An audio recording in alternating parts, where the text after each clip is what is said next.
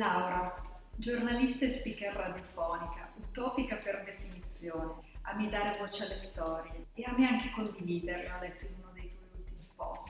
Cosa in particolare ami condividere e come? La cosa più importante per me da condividere è la bellezza ed è la ricerca della bellezza. È stato così quando ho scoperto un libro meraviglioso di Armaneschi, Piccole Gioie, e mi ha formato moltissimo. E allora ho pensato che questa doveva essere la mia grande utopia, andare a ricercare la bellezza. Con il giornalismo, con il mio lavoro di speaker, posso non solo ricercare la bellezza, ma condividerla con il mio pubblico, con chi mi ascolta e ritrovare anche nella loro esperienza un confronto che rende la bellezza ancora più ampia, ancora più curiosa e questa secondo me è la bellezza del mio lavoro. Grazie, potente la bellezza.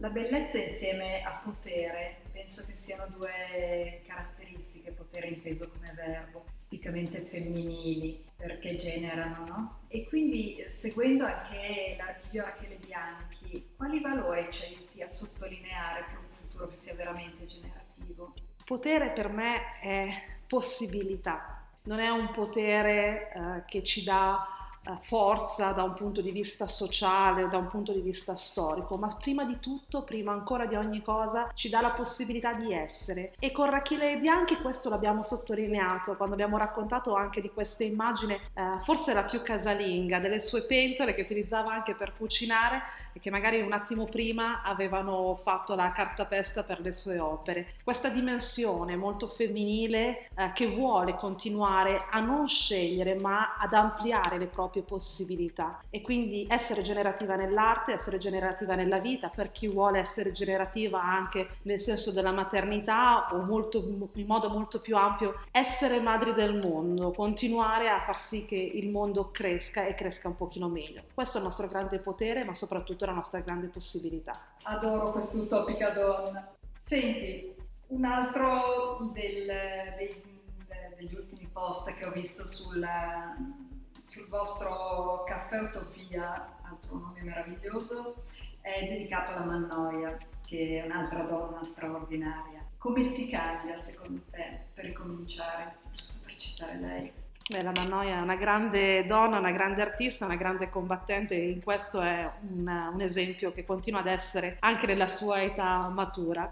Io ho scoperto il diritto che difendo con le unghie e con i denti di sbagliare anche per le donne Sembra sempre che quando una donna sbaglia, sbagli il doppio. Ecco, io invece difendo questo diritto a sbagliare, a riconoscere che possiamo anche fare qualcosa che magari non ci assomiglia più, che magari inizialmente ci sembrava una buona idea e poi il risultato non è stato quello che ci aspettavamo e quindi per ricominciare bisogna anche amare a volte noi stesse quando sbagliamo e da lì è tutto un percorso di ricostruzione di ricrescita, quindi possiamo dire che ogni tanto anche noi sbagliamo. Autorizzarsi l'opportunità di sbagliare mi porta a pensare a una giovane amica, una giovane ragazza. Quindi ti domando come possiamo coinvolgere e trasferire no, queste, eh, queste, consapevolezze che, che, che, man mano andiamo acquisendo eh, alle nuove generazioni, interpretando queste consapevolezze come un piccolo tassello, se vogliamo, di cultura cultura diffusa. Guarda, quando durante Pausa Caffè ho avuto la straordinaria possibilità di intervistare Michele Ratzinger, abbiamo parlato di questa differenza piccola e sostanziale, cambiare una vocale, cambiare una congiunzione. Cominciamo a dire e e non a dire sempre solo o. E allora cominciamo a parlare anche il linguaggio dei nostri ragazzi, perché quello che abbiamo imparato in questo periodo di, utopi, di, di utopica attesa durante la, la, il Covid, diciamo, è stato proprio questo. Ci sono dei linguaggi che arricchiscono il nostro modo di raccontare.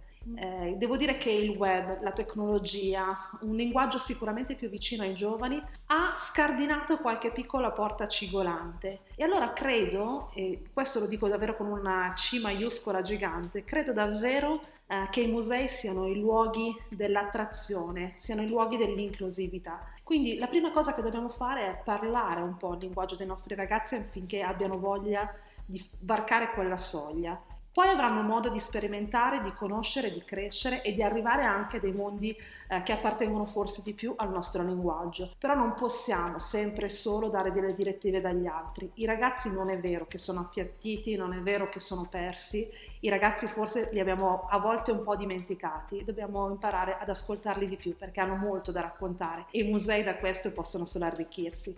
Quindi i musei e i ragazzi. Il caffè espresso in relazione Cos'è pausa caffè per te?